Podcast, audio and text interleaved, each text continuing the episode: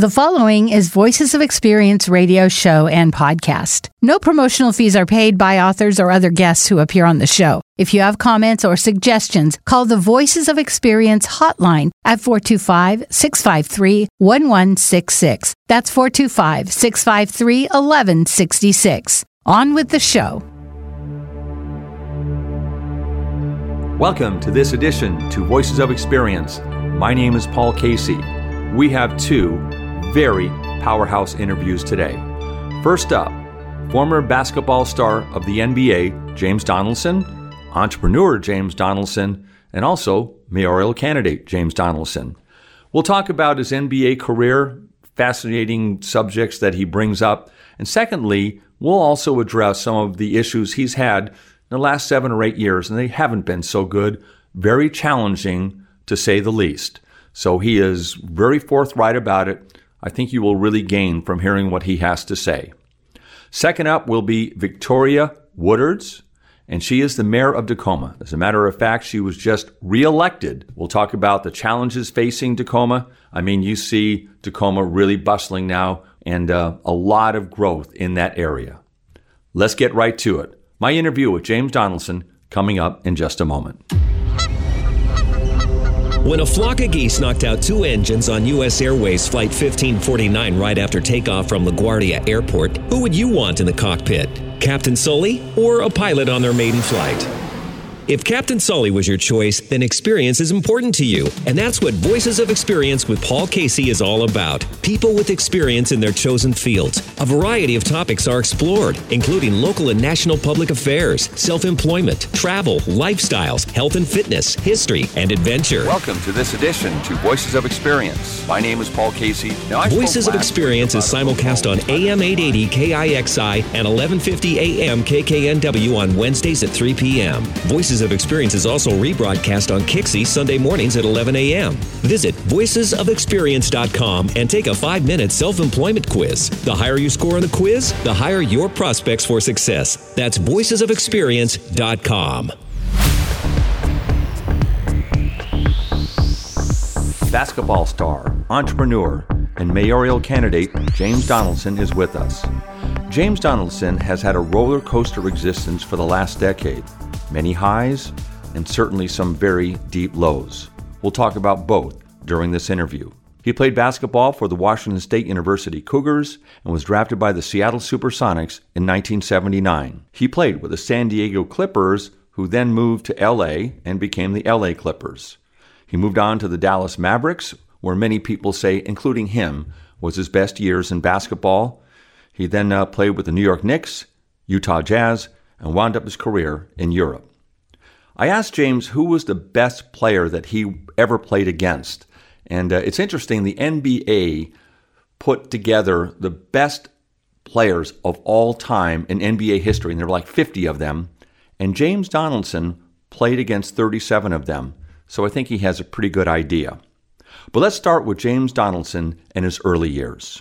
I grew up in Sacramento, California. My dad went to Travis Air Force Base for a few years, so we grew up on the base, and then he retired from Travis and moved the family to Sacramento, where I basically went to elementary school and grew up from there. And then how did you find Pullman, Washington, or did George Raveling find you, or did you find George Raveling? It was more of a case of them finding me. I only played my last year of high school basketball as a competitive basketball player, so that was my first and only year in high school. It was my senior year. And, you know, I was just starting to get into a little bit of knowledge about the game. And, of course, growing up in Sacramento, we heard all about the great UCLA teams. And so I wanted to play in the Pac-8. I knew that much. I didn't know much about anything else, but I knew I wanted to play in the Pac-8. And I did have some interest from Stanford and from Cal, but it was real smidgen of interest. George Raveling and his coaching staff discovered me. I guess my high school coach had bumped into George Raveling several years prior and gave George a call and just said, hey, you know, I've got a 7-foot kid here that he's raw and he's green, but he's willing to listen and willing to work hard. And maybe you might want to take a chance on him. And so Coach Mark Edwards, who was the assistant coach at the time with George, is the one who scouted me and invited me up to Pullman. Matter of fact, I had Mark on my podcast last week. He's over at Washington University in St. Louis, just finishing up a stellar basketball career there coaching. Mark was reminiscing about how he first met me and how I first came up to Pullman back in 1975, right after graduation from high school, and never left. You know, I just kept on developing, kept on working, and the rest, as they say, is history. And you left with the Pac-12 Hall of Fame honor, plus you were in the WSU Athletic Hall of Fame. So no small accomplishments there. So that's great, because I'm a Cougar. Really enjoyed when you were drafted by the Sonics in 1979. Then you played a stint with the San Diego Clippers, became the LA Clippers, Dallas Mavericks, which I understand you felt, and people observing you felt, those were your golden years in the NBA.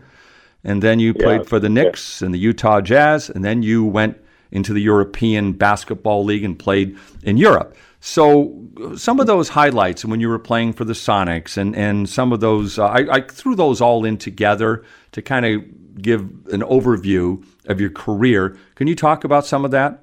Well, I think breaking in with the Sonics and Lenny Wilkens was probably the best possible scenario for me coming into the NBA. I wasn't quite good enough to make the team the first year, and 79 is when they won their NBA championship. For me to come to training camp and try to make the team on a world championship team would have just been totally in vain. There's no way they're going to cut an established championship player and keep me. I was a fourth-round pick. They had two first-round picks, James Bailey and Vinnie Johnson at that time. And so I elected to go over to Italy my very first year as a professional, 1980, and played there for one season, and really got a chance to develop and play 40 minutes a night and get the double figure points and rebounds and blocking shots and things. So that's where I really developed as a professional player over there.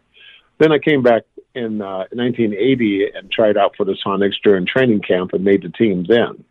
So I think that was the best possible scenario, the best possible team for me to break in with, because the guys were established veterans. They were championship quality.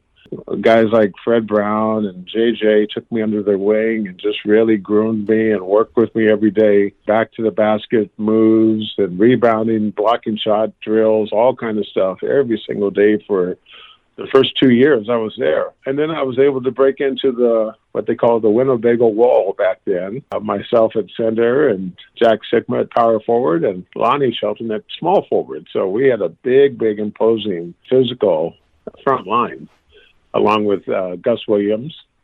And we went through a succession of rotating the two-guard. Paul Westphal, David Thompson, Phil Smith, all those guys came through at the two-guard position.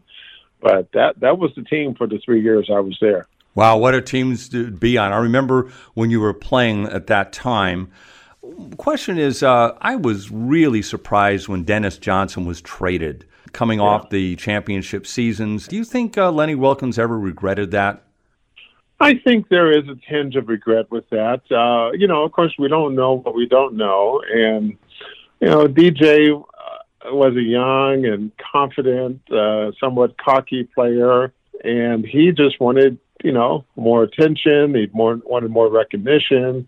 He wanted the opportunity to go and play for another coach, another team, and we granted him the wish. So we traded him down to Phoenix for Paul Westphal. Westphal was at the tail end of his career when he came in, and he didn't do much. We brought in David Thompson the next year, and David Thompson was at the end of his career and didn't do much. And Phil Smith from Golden State Warriors came in. So the 3 years I was there, we had a different two-guard every single year. I wish I would have had a chance to play with DJ because he turned out to be just a wonderful competitor and all-NBA player, defensively especially. But he turned out to be quite the team leader as well as he matured. Yeah, I was really kind of sickened when I'm watching the Celtics win those NBA championships and Dennis Johnson being so much a part of it, going, okay, but it's interesting. He wanted out too. He wanted to go to other teams. I wasn't there, but from what I hear and talking to the guys back then, they all missed Dennis tremendously. I mean, JJ and Fred and Sikma and Lonnie and all those guys, Gus, they missed him tremendously. I didn't know him. I didn't play with DJ, but I would hear the conversations and the wishfulness that DJ was still part of the team. So I think it was a mutual parting, and there might have been some reluctance on both sides, but it was just one of those things that almost had to happen, I guess. I don't know. Yeah, sports and egos and all that and money, it all kind of wasn't the first time that happened, and it won't be the last time, of course. Did I get it right about Dallas Mavericks, that observers think that you had your best years there? You went to the All-Star game, and Mavericks certainly were competitive. I think they, you almost won the Western Championship against the Los Angeles Lakers. Yes, that's right, yeah. Well, this was after a 3-year pit stop with LA Clippers and San Diego Clippers, San Diego first, and then we moved to LA, which was just one of the most interesting experiences of my career. I mean, here I am on a very, very star-studded, talented team, and we were struggling to win 30 games a year with the Clippers.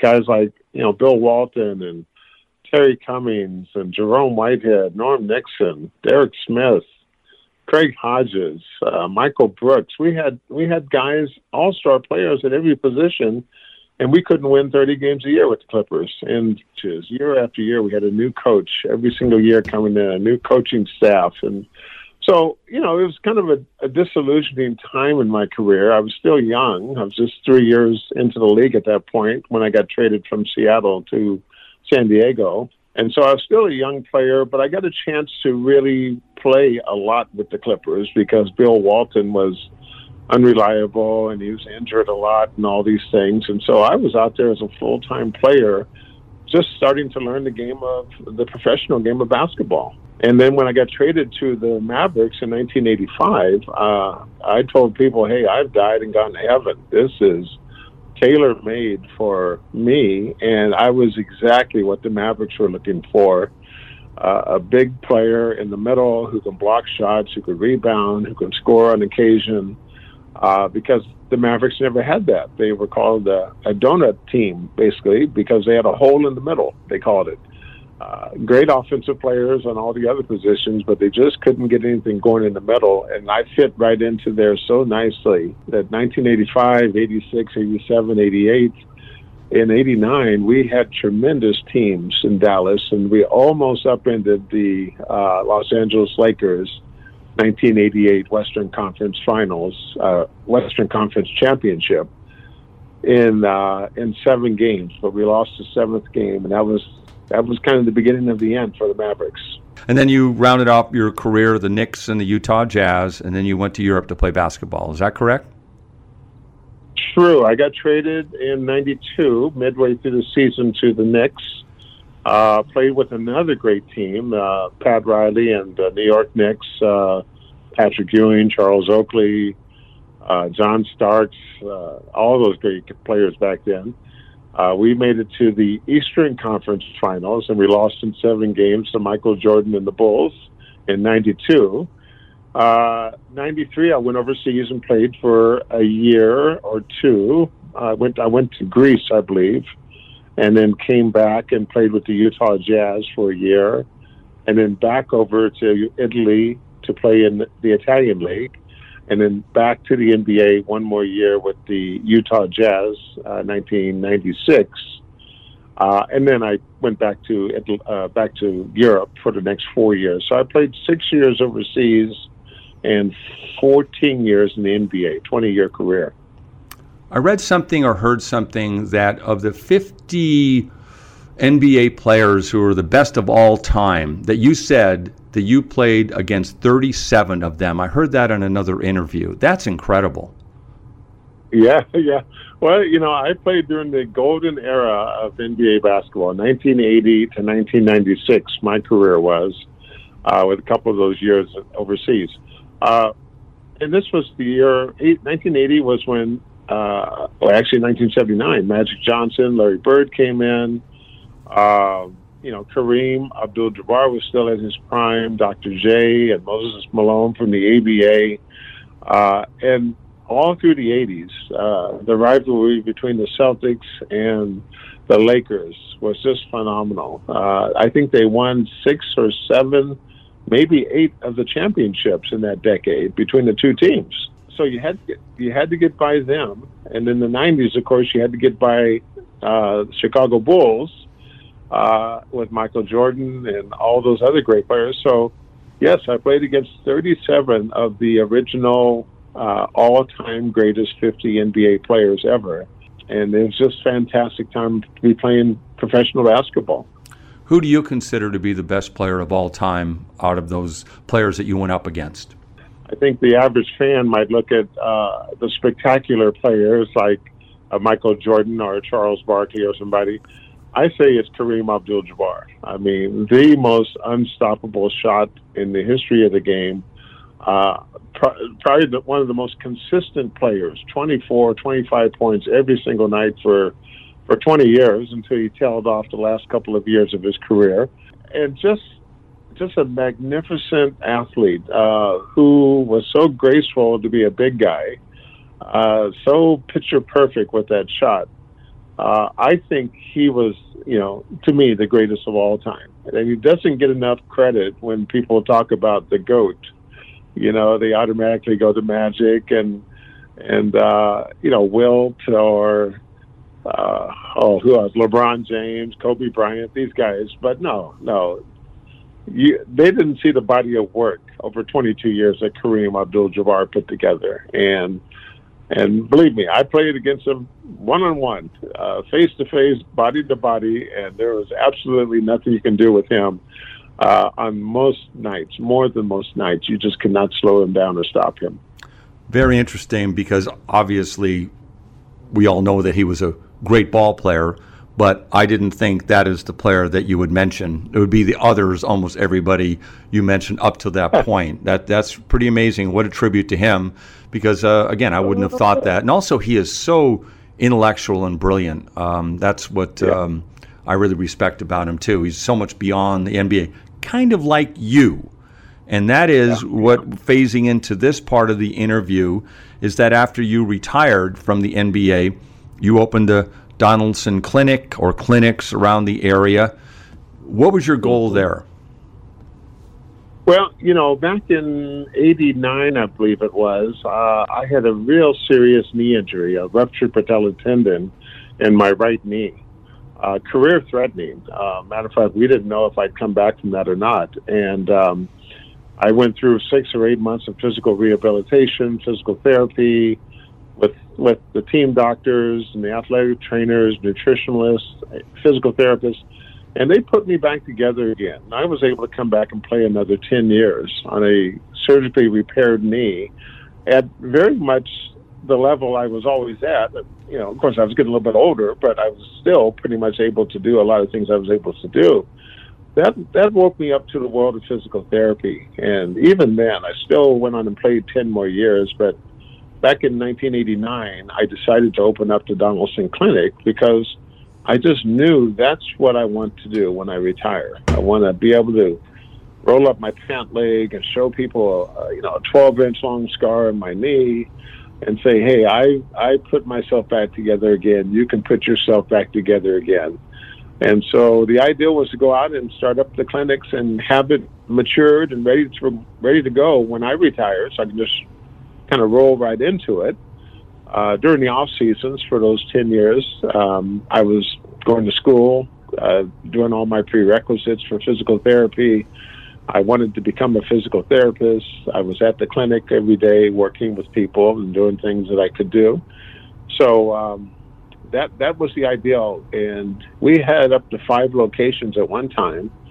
And my 2 I was most passionate about, our big corporate office was up in Mill Creek, but the 2 I was most passionate about was the one in Seattle, Central Seattle on 22nd and Jackson, and one on the hilltop in Tacoma, where I just really invested myself heavily into the communities, the underserved communities, the low income, low education,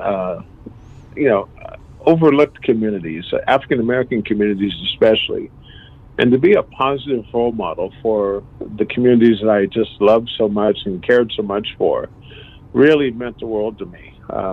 Those two clinics never did cash flow profitably. I mean, we subsidized it a lot with Mill Creek up in Mill Creek, but I was in Tacoma for 7 years on the hilltop and Seattle for 5 years, right there in central Seattle, hiring from the community, giving opportunities to the community and serving the community and being a positive African-American role model for the youth of the community, which is really what I wanted to do. So we ran the Donaldson Clinic for 28 years until 2018.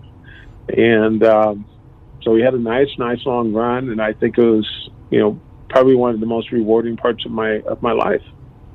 Yeah, and then around that time, too, if that's not enough, you also had a serious life-threatening surgeries at that time, correct? Like about 2017?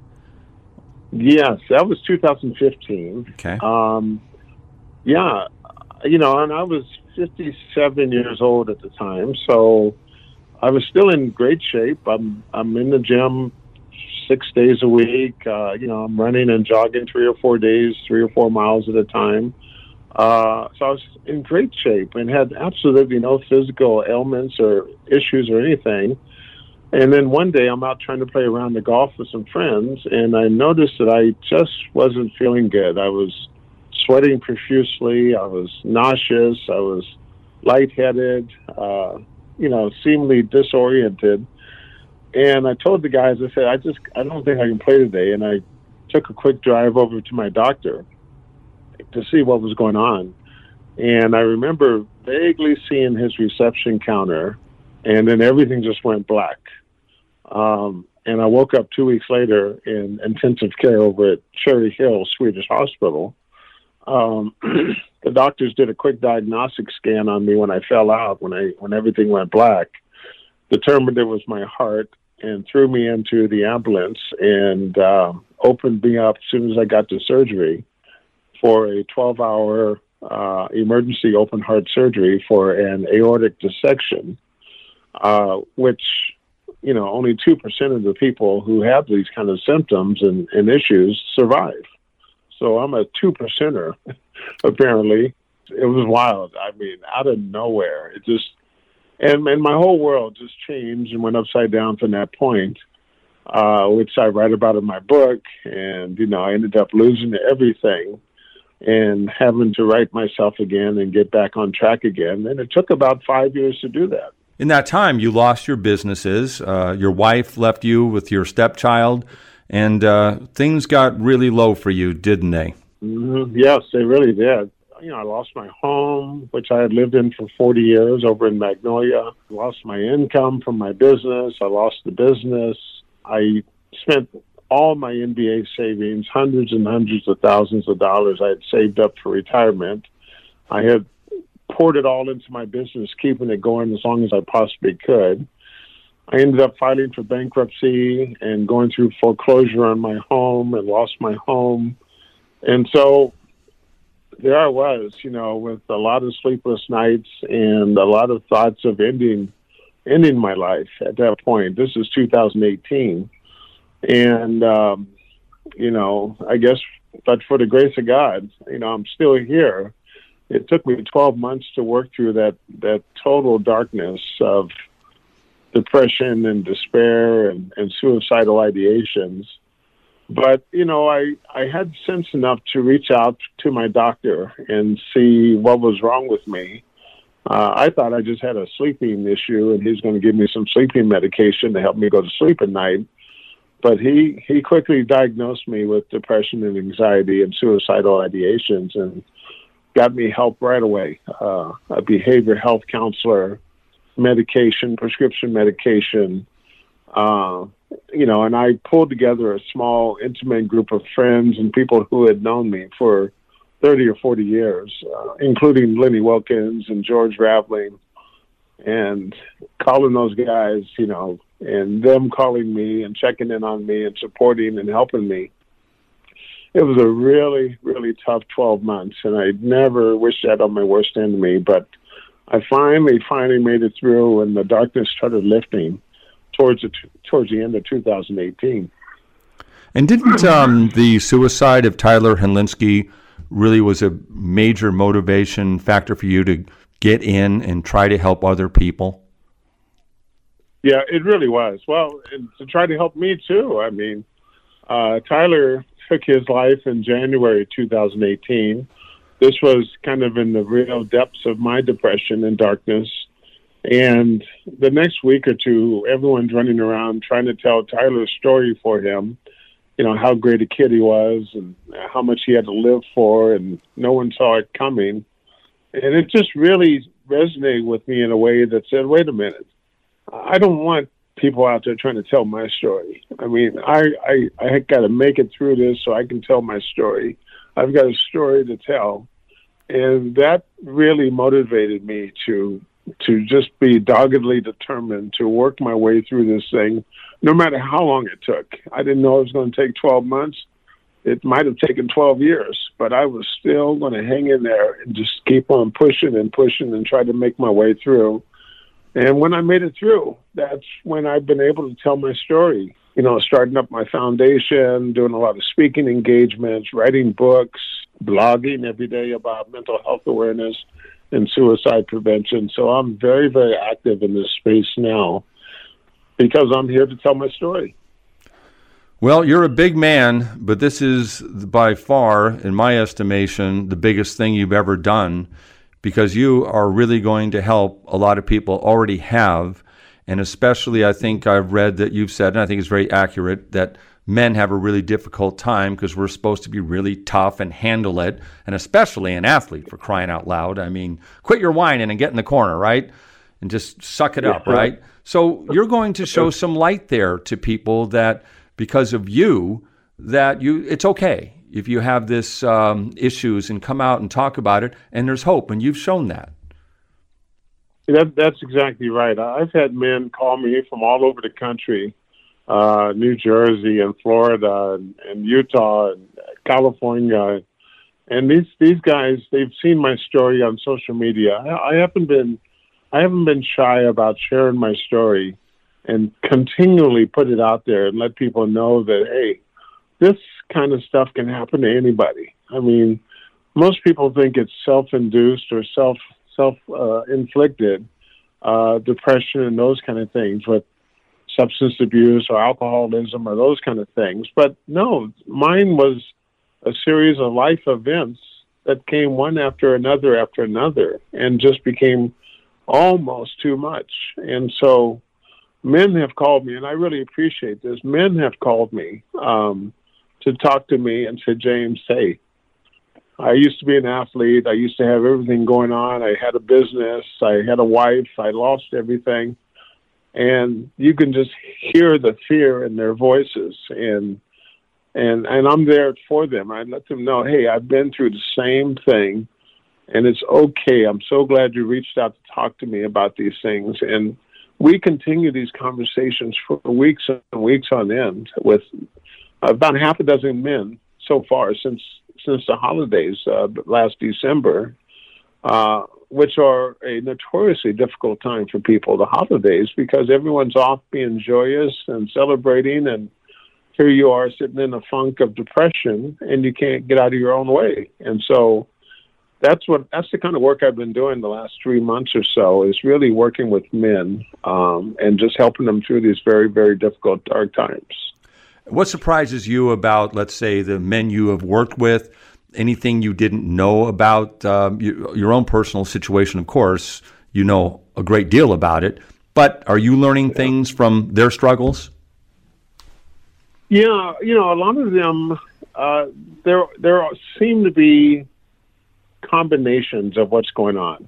I didn't have any substance abuse issues or alcohol issues. I don't drink. I don't do drugs. Never have. Never will. But a lot of these men, they've had those kind of issues, or they're still having those kind of issues, and those kind of things just exacerbate the problem because, you know, I tell you what, Paul. I mean, I was so much not in my right mind that one of the ways I thought of killing myself was suicide by cop. Now, I've always been a friend to the police, and the police have always been friend to me. I've never thought of injuring anybody like that, but I thought if I just go out there and wrestle with a police officer, try to take his gun, they'll shoot me dead. That's one way out of this world. Now, who in their right mind thinks this way? I mean, I look back on that time now and say, I can't even imagine thinking that way nowadays, you know. But back then, when you're in this midst of these mental issues and challenges, you're just not thinking straight. And so you have to get rid of some of the things that you can control or you can get help controlling. Drugs, you have to abstain from them or put them away, or drinking and alcohol is a really big one for so many of us, especially during the pandemic. Alcoholism has gone off the charts. Those kind of things, if you can minimize some of those external things, then you can start focusing on you, the internal, and start to get that well. And once you start getting your internal self well, you're able to start balancing yourself out again and getting your foot back on solid ground again. Good to know. Your foundation, yourgiftoflife.org. Is that correct? Yes, it is. Yes. All one word. And The people wanted to go to your website, which is really quite well done. So what can you provide with the, let's say, starting with the website and, of course, your book, too. What would they find if they come to your website? Well, you'll find their website, and I get contacted from folks all over the country who want to add additional resources to the website, which I gladly do if they pertain to mental health and all the things I'm working with. So I have a helpful resources button on the website that you can click on.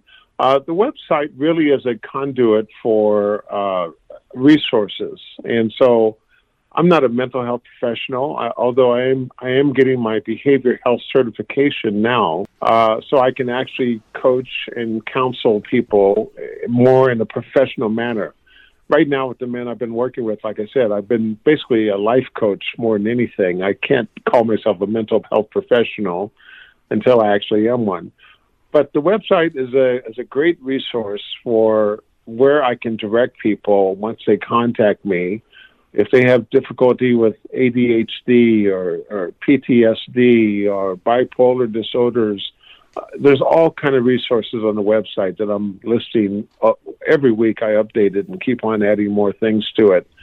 The website also gives me a platform. The foundation gives me a platform where I can go out, and now that the pandemic is easing up a little bit, I can resume my speaking engagements all over the country, which is what I really like doing, speaking to groups of students and student athletes, especially middle school on up, university students, businesses and corporations, athletic teams. And that's what I want to get back into, perhaps beginning of next school year when the pandemic hopefully is finally behind us. And so this gives me a platform to be able to do that. I can schedule all the events. I can book different speaking engagements and things. And so that's what the foundation does. And the beneficiary of the foundation, because I found out myself going through my behavior health counselors. I went through two different ones. That there just aren't enough behavior health and mental health professionals of color in the mental health professional field. Only about 1% of the tens of thousands of mental health professionals in the country are of color. Only 1%. And so this is a big reason why so many of our communities of color are so reluctant to reach out for mental health help when they need to, because there's nobody on the other side of the desk that looks like them or that can relate to them or that really understands some of the cultural issues and nuances that are there for people of color. My first mental health, behavior health counselor was a young Caucasian female, probably in her mid-20s, fresh out of mental health school, wherever they go for their licenses. And she had absolutely no way to relate to me, a middle-aged, African-American, competitive athlete man. She, her best advice to me at one point, and I got so infuriated, was to go home and count sheep at night so I can get to sleep. And here's my bill. Yes, I'm telling you, this infuriated me, Paul. I guess. Oh, my God. I mean, that's just stunningly naive. Right, but she had no idea what to do with somebody like me. So I want to use the foundation, my speaking engagements, my book sales, my corporate sponsors. The money goes into an account for scholarships to students of color going into mental health professional degrees. We Excellent. Want to be able to provide, a handful of scholarships, Fulbright scholarships every single year, to make sure these kids go into the field and then go back to their communities that they come from and be able to provide these wonderful services that are much, much needed and are so seldom utilized because, like I said, there's nobody that they can relate to, that they trust with their innermost, most intimate feelings. And that's what that's all about. So that's what the Your Gift of Life Foundation will be doing as we move forward. You're just talking there. I remember a story from Dr. Martin Luther King, and it was back in the late 1950s. And it was he recited this in his speech when he was doing a book signing, or he was somewhere when somebody came up and tried to kill him with a pen knife or something. Mm-hmm. Do you remember that or hearing that? And he came in and then he survived, and he was just very close to death. And the girl or somebody said at that, wrote him a letter and just said, it was said that if he took one more breath, he would have died or something, and That's maybe right. his aorta would have exploded. And she said, I'm glad you didn't take that breath, That's right. And I'm thinking about your story, and I'm just so glad you didn't step over the edge, because look what you're doing here. I mean, in addition to being a dear person, I know you're just a great guy. And now all the people that you are helping and will help going forward, I just think it's great, James, and just really applaud you for the strength you're showing. Well, Paul, hey, not a day goes by, Paul, that I don't thank God that I'm still here.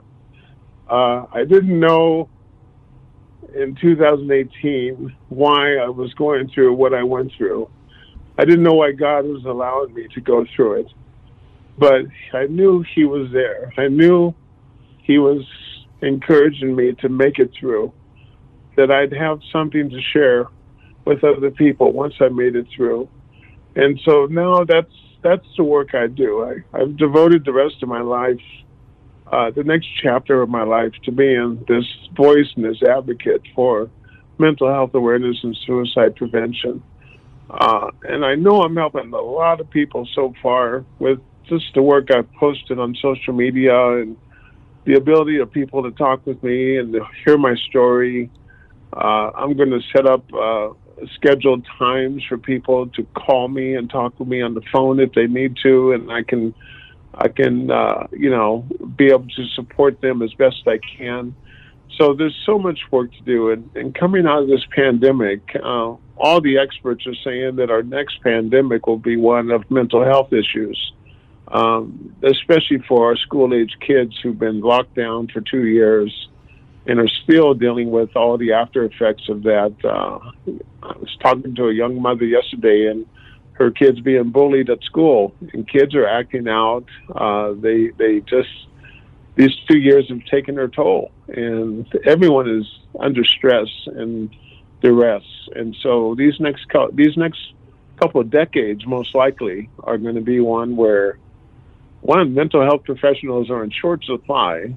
So instead of waiting a couple of weeks for your appointment, now you're waiting up to 6 months for your appointment. We just don't have enough for everybody. And so this is why the work that I'm doing is so important, because I'm trying to make sure people are in tune and in touch with themselves and reach out for help when they need it and before they get into a crisis moment. Thank you, James, for all of that. The foundation, again, is yourgiftoflife.org, and the book is called Celebrating Your Gift of Life. And you can get that book on your website, and can you get it on Amazon? Yes, you can. You can get it on all the Amazon and all the online retailers. If you get it through my website or through my foundation site, I personally autograph and personally sign each copy that is ordered through there and directly mail it to you. So it comes directly to my home office, and I fulfill those orders right there. And I put a nice little inscription in there, an inspirational saying or something. Amazon isn't going to do that for you, but I'll do that for you if you order it through celebratingyourgiftoflife.com or yourgiftoflife.org websites. And then I love to stay in touch with people. So all the folks who've ordered books through me personally, we've formed a nice community of people, hundreds and hundreds of them, who are all in this together and supporting each other, encouraging each other, and knowing that when the times are tough, you know, we can get through it by helping each other through it. My thanks to James Donaldson for sharing his time with us today. And again, that website is yourgiftoflife.org. Where would you love to live? Have you explored today's market? When I spoke with Heather Ramos, she instantly put me at ease. I'm Coach Debbie from Story U, and I recommend Heather to first-time buyers or dream home shoppers and everyone in between. Let Heather's experience lead you to a perfect location and style, and all within your budget. Contact Heather Ramos at Keller Williams. That's Heather Ramos at KW.com. Victoria R. Woodards is my guest, and she was elected mayor of Tacoma in 2017 and then re-elected in 2021. She is the 39th person to hold that position. Prior to that, she did serve on the Tacoma City Council, and during her tenure on the council, she worked to establish the City of Tacoma's Office of Equity and Human Rights. And she was also a member of the Board of Metro Parks, which we talk about during this interview. And one more thing, she served as president of the Tacoma Urban League. Now, what we want to do on this show is to feature more communities than just, let's say, Seattle and Bellevue. That's kind of where we're housed, and obviously that's generally who we pay more attention to. But I thought it would be important to get out and to reach out to other communities because so many different things are happening. For example, I had an interview with Wes Larson a couple of months ago, and he is a real estate developer in Bremerton. It's incredible to see and hear what is happening in Bremerton. They have a Quincy Jones Center downtown, and a lot of great activities are growing around that. Well, that was then, but today we're going to be focusing on Tacoma with the mayor of Tacoma, Victoria Woodards. What attracted you to politics in the first place? Why did you want to go into this very difficult arena? I only chuckle because you couldn't have explained it any better. I have always been about service. I have always been happier when I have an opportunity to serve people. And so if you look at the track record of where I've worked and what I've done in my life, everything kind of points back to being of service, you know, from my time in the military to even when I worked in the private sector. When I first worked for an elected official, that's when I knew. I said I never wanted to be an elected official. I liked having access to everything and being able to have some of the power, but not any of the responsibility. Because being able to pick up the phone and call and say, I'm calling from Harold Moss's office was very effective. But I also didn't have to sit on the dais for 3 and 4 hours dealing with the many issues that they did at the council level. And so I always thought I would potentially work for politicians and not necessarily be one. But I had an opportunity to get engaged, and I one of the things, I'm a person of faith, so let me start there. That's my belief, and whatever anybody else has is up to them. But for me, I'm a person of faith, and I one day said if I ever wanted to do anything, I might want to be a park commissioner. And 2 days later, a position opened up on the park commission.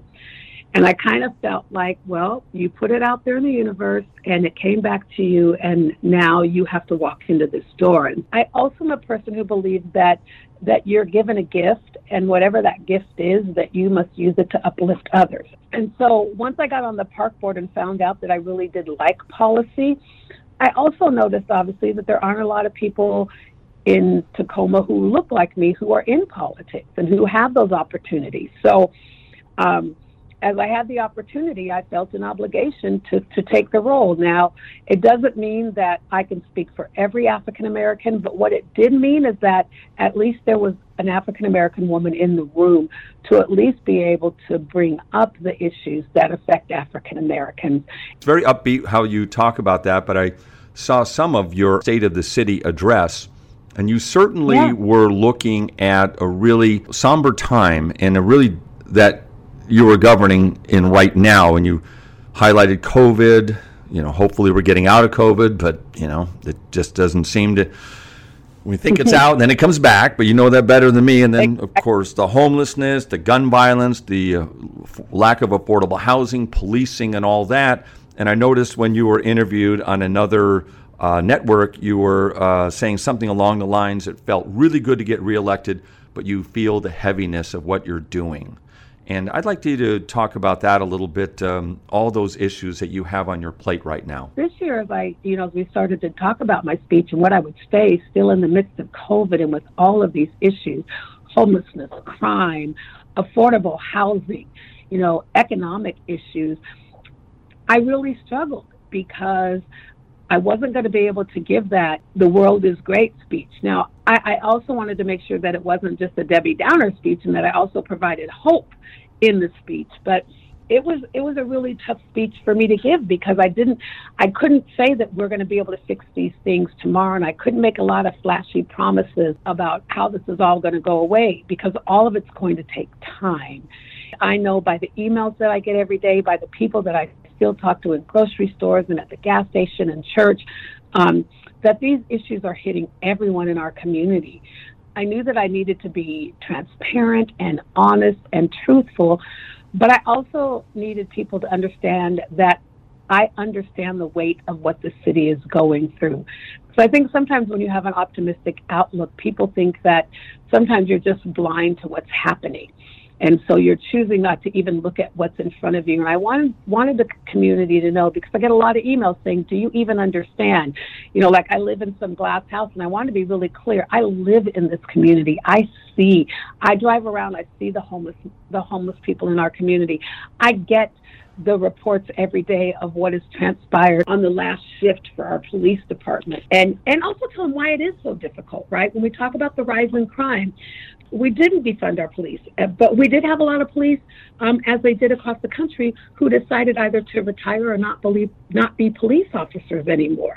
When I talked about the 50 positions that we have open, those are 50 fully funded police. If 50 qualified people walked up to the police department today ready to go to work, we could put them to work. So that's just an example of being really clear to share with community, this is what's happening, this is what we're doing.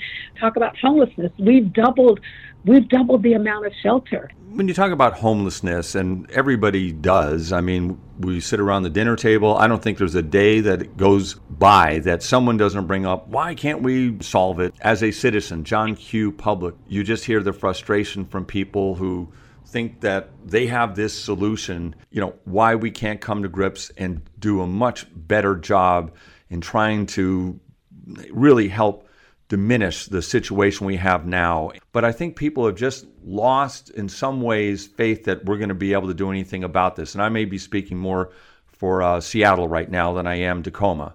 I'm more familiar there. That's where I live. But nonetheless, what's your response to that? I mean, it's daunting.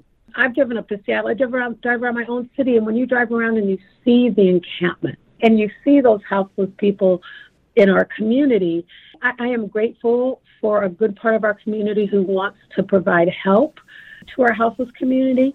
But there are a lot of issues, and I was clear about one of them, and that is that while we've doubled the capacity, so one, we got to be realistic about the fact that COVID played a real part in exacerbating the issue of homelessness. I mean, it started before COVID with the affordability issue, but when we got into COVID and our shelters couldn't take in as many people because we had to follow CDC guidelines, a lot more people ended up on the streets with no help and support. Another issue for us here in Tacoma, and I'm sure this is everywhere, is the ability to stand up enough shelter, but also the right kind of shelter. We've done really good with temporary emergency micro-shelter sites in our community. Our stability center is one where people come and look at it as a model. One of the things that I'm really focused on is a low-barrier shelter, or, you know, I sanctioned encampment is a word that people use, but, you know, instead of having, you know, 5 people here and 10 people there and 3 people here, being able to put together in our city a couple of locations for sanctioned encampments. We found in standing up our stability site that there are some people who have lived outside so long that they can't even go and live in a tent under a tent. Do you know what I mean? So sure. We had to stand up for them outside so they could deal with that. You know, a lot of people who are homeless, while some of them may have alcohol problems, drug addiction problems, mental health problems, there are a lot of people who are homeless who are working every day who just can't afford to live in a place, or people who have been through times in their life where they're coping with a lot of issues. And so sometimes it's, I can't be indoors. And so, you know, that contributes to the mental health. But we also have to make sure that we have the type of shelter. You know, everybody's not ready to go into a tiny home, and that works for them. Some people need a transitional space before they can get to that, either not necessarily next level, because there's not a direct path for everyone, right? It isn't just like you do step 1, step 2, step 3, step 4, and then you'll fix it and it'll be perfect. Some people go from step 1 to step 5, or from step 3 to step 5, or some people have to do all of the steps, right? It's just like housed people are different, unhoused people are different as well. And so, but one of the issues in community is being able to stand up those kinds of sites without getting a lot of pushback from community. So I pleaded with my community and the state of the city, be an advocate.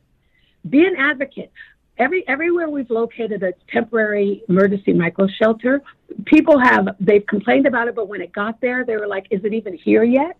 Oh, it's here. I mean, it's not what people think it is. So we've done a really good job of providing those wraparound services, and that's what we want to do. So for me, our next focus right now is finding a place for a sanctioned encampment, so that if people aren't ready to live indoors or live in a tiny home, they need to live in their tent, that there's a place for them to go and still be able to get garbage service and bathrooms and showers and case management and mental health and drug addiction support. So still giving them all the support they need, but in a way that they can receive it. Let's switch to Tacoma, as part of the booming community it is now in the residential and commercial. That's really good news on many fronts, but that has its challenges too. So we'll close out with that. Now, remember when it was unacceptable, very few places could you work and actually telework. And now government, the last one to think about teleworkers moving into telework, but that presents a problem. That presents a problem because now you don't have to live in the city that you work in. You can live somewhere else. And Tacoma boasts a really great quality of life. We have an award-winning park system. We have an 89+% graduation rate. In some instances, it's still affordable than other places. But what that does in that growth is it displaces a lot of the people who are living here. And that's where we also have to focus. You know, I always say I'm a little girl who grew up poor in Tacoma, but at least as a child growing up in Tacoma, I lived in every part of Tacoma because there was something affordable in every part of Tacoma. And so as we look at our affordable housing action strategy and how we're going to continue to make Tacoma affordable, that's where we've got to focus our attention. That's where we're going to solve the crisis of homelessness, because it's not just about putting people into encampments and into shelter spaces. It's about getting people into a place that they can afford. It's about doing things like we did with Pierce County and Lakewood by purchasing a hotel, and then it's a shelter for now, but in 2 years it will become permanent supportive housing. People who make $700 a month, or you know, even some of our people who actually work in the service industry. So you think about servers and restaurants. You think some of our teachers and firefighters and police officers can't even afford to live in the city. And so making sure that we have a place for everyone. Through our affordable housing action strategy and money that we have voted to put aside to help people build things that are affordable. And again, I say this, not 80% AMI, because that's still not affordable, but things at 50% AMI, which is what minimum wage looks like. Appreciate the opportunity and would love an opportunity to come back and talk about all the great things about Tacoma. I haven't met a person who hasn't been to Tacoma in a long time, or somebody who's come here for the first time, who doesn't go, oh my God, I didn't know Tacoma was like this, or this isn't Tacoma I remember. We want people to know that Tacoma is open for business, that we are a community that loves and cares for the people who live here. My thanks to Mayor Victoria Woodards, and we certainly do wish her well going forward.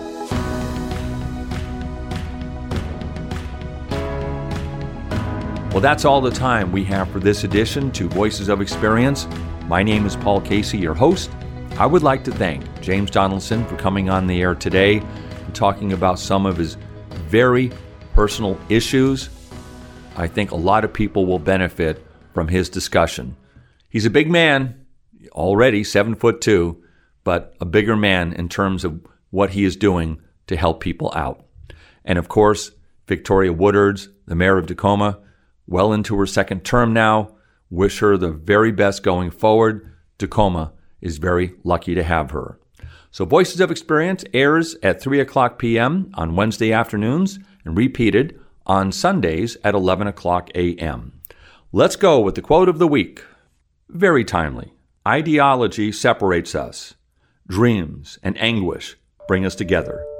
Eugene Liceo. You've been listening to the Voices of Experience Radio Network. No promotional fees have been paid by authors or other guests who appear on the show. If you have any comments or suggestions, call the Voices of Experience hotline at 425-653-1166. That's 425-653-1166. And finally, experience is our best teacher.